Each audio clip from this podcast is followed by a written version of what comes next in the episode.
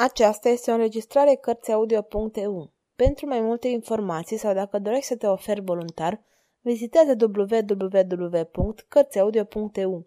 Toate înregistrările cărți audio punct e u sunt din domeniul public. Alexandre Dumas, Masca de fier. Capitolul nouăsprezece. Mesajul prizonierului. La Bastilia, Ludovic încă nu se împăcase cu soarta lui. Suveranul căuta cu orice chip să se facă ascultat de către pasnic că el este regele Franței, dar nimeni nu lua în serios. La aceasta contribuise însuși ordinul de întemnițare dat de el, în care specificase că prizonierul cu masca de fier, pe vremea aceea Filip, să fie tratat ca orice prizonier de rând, dar toți să îi se adreseze ca unui rege. În noua situație, pasnicii crezură că prizonierul înnebunise sub masca lui, așa că lamentările și promisiunile suveranului nu avură niciun ecou. Rumegând gânduri de răzbunare, Ludovic continua să se străduie pentru a se face ascultat de cei din interiorul închisorii sau să comunice cu vreunul din țăranii care treceau pe lângă Bastilia. De la fereastra celulei lui strigase în câteva rânduri la trecătorii de afară.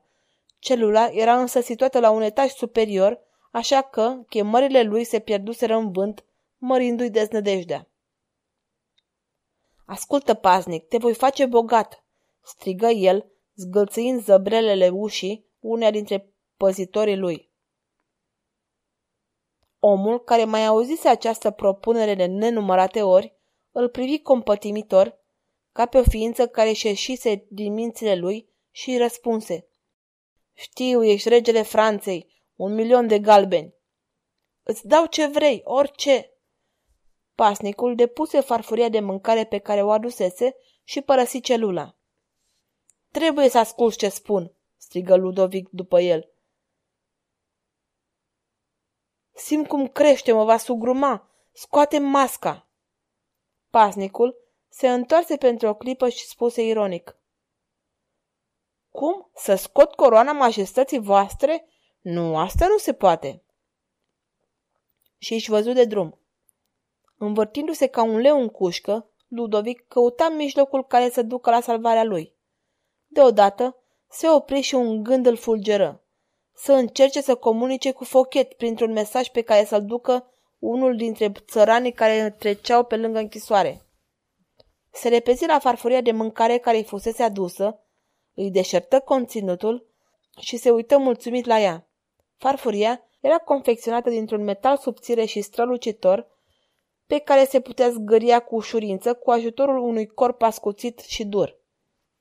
Se trudi și reuși să scoată un cui din cele bătute în scândurile patului său și zgârie pe fundul farfurioarei următorul mesaj: "Du asta lui Fouquet și vei primi cinci mii de franci.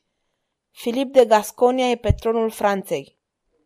După ce termină de scris acest mesaj, se duse la fereastra celulei și pândi trecerea vreunui țăran.